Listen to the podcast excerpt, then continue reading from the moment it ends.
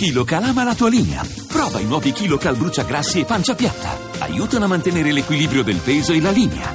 KiloCal, da Pulpharma in farmacia. Voci del mattino. Sono le 6:39 minuti e 5 secondi. Ancora buongiorno da Paolo Salerno. In apertura di questa seconda parte di Voci del Mattino vi voglio ricordare la campagna eh, di sensibilizzazione e raccolta fondi hashtag sfida autismo. Abbiamo avuto ieri un ospite col quale abbiamo parlato proprio eh, di questa campagna portata avanti dalla Fondazione Italiana Autismo. Ebbene, vi voglio ricordare che fino al 6 aprile con un sms solidario al 45507 è possibile eh, donare 2 euro per eh, lo sviluppo e l'attuazione dei programmi eh, portati avanti appunto dalla FIA, la Fondazione Italiana Autismo, oppure chiamando da rete fissa sempre il 45507 è possibile scegliere se donare 2 o 5 euro.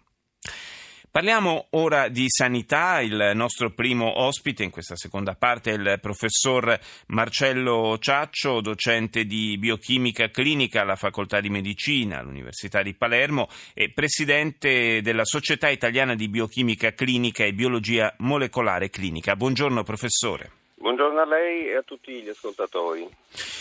Parliamo eh, dei, eh, dei, tagli alla sanità che eh, vanno a incidere anche sugli eh, esami di laboratorio e lei su questo eh, ha assunto una posizione molto precisa, eh, spiegando come sia fondamentalmente una, una scelta errata questa.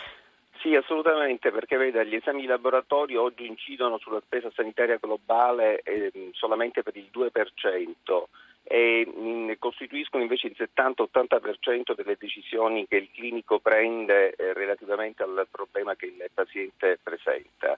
Oggi non vi è settore della medicina, non vi è patologia, non vi è problema clinico che non è risolto anche con l'aiuto del laboratorio clinico e quindi il problema non è tagliare gli esami, ma è prescrivere i corretti esami.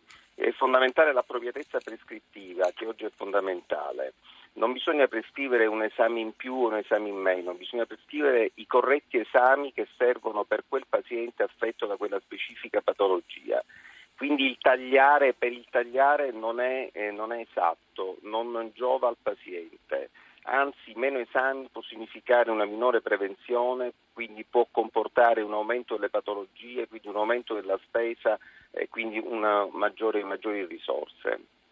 Anche perché qui entra, entra in gioco un, un, insieme di elementi, da una parte appunto la, la, la mutata politica sanitaria, dall'altra il, la situazione economica decisamente non florida che ha attraversato non soltanto il nostro paese in questi ultimi anni, il risultato è che molta gente eh, la prima cosa che ha tagliato eh, ancora prima eh, delle cure eh, sono, è proprio quella del, degli esami eh, preventivi, degli esami che avrebbero consentito, che consentirebbero eh, diagnosi precoci, quindi eh, quegli esami che oltre a, a potenzialmente salvare vite sono anche esami che consentirebbero di, di far risparmiare poi al Servizio Sanitario Nazionale parecchi soldi.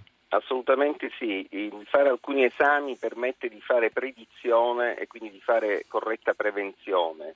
Quindi in, il tagliare l'esame, ripeto, non comporta eh, una, una, riduzione della spesa, anzi alla lunga può comportarsi e può eh, diciamo, significare un, un, aumento della spesa. Noi abbiamo assistito in questi, in questi ultimi periodi a una riduzione della richiesta di esami, da una parte perché i ticket eh, sono aumentati e quindi chiaramente il cittadino ha preferito rinunziare a, a fare prevenzione, a fare un esame e anche perché il medico, eh, il medico di base soprattutto, ha ridotto le proprie prescrizioni. Tant'è vero che il Ministro proprio eh, nel giorno di Pasqua ha ritirato il decreto sull'appropriatezza, ha fatto un passo indietro, um, adesso è semplicemente in via sperimentale e si aspetta appunto di fare alcune modifiche. Eh, forse in passato c'è stato un eccesso, in qualche caso, eh, di, di eh, comportamenti diciamo, di, difensivi da parte dei medici, cioè un eccesso di ricorso ad alcuni tipi di esami, in particolare alcuni eh, particolarmente costosi, eh, per mettersi al riparo da possibili rivendicazioni da parte dei pazienti.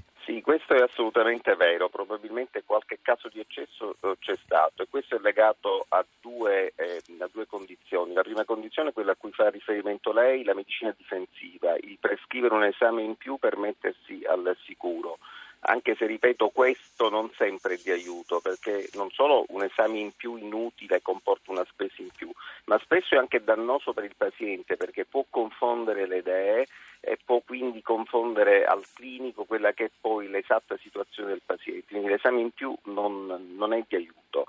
E, e, la seconda motivazione è quella della cui accennavo prima, la corretta prescrizione. Bisogna conoscere bene le patologie, conoscere bene quelli che sono gli esami che servono a quella specifica patologia. Fare esami che non servono a quella patologia è inutile prescriverli. Grazie al professor Marcello Ciaccio, le auguro buona giornata e buon lavoro.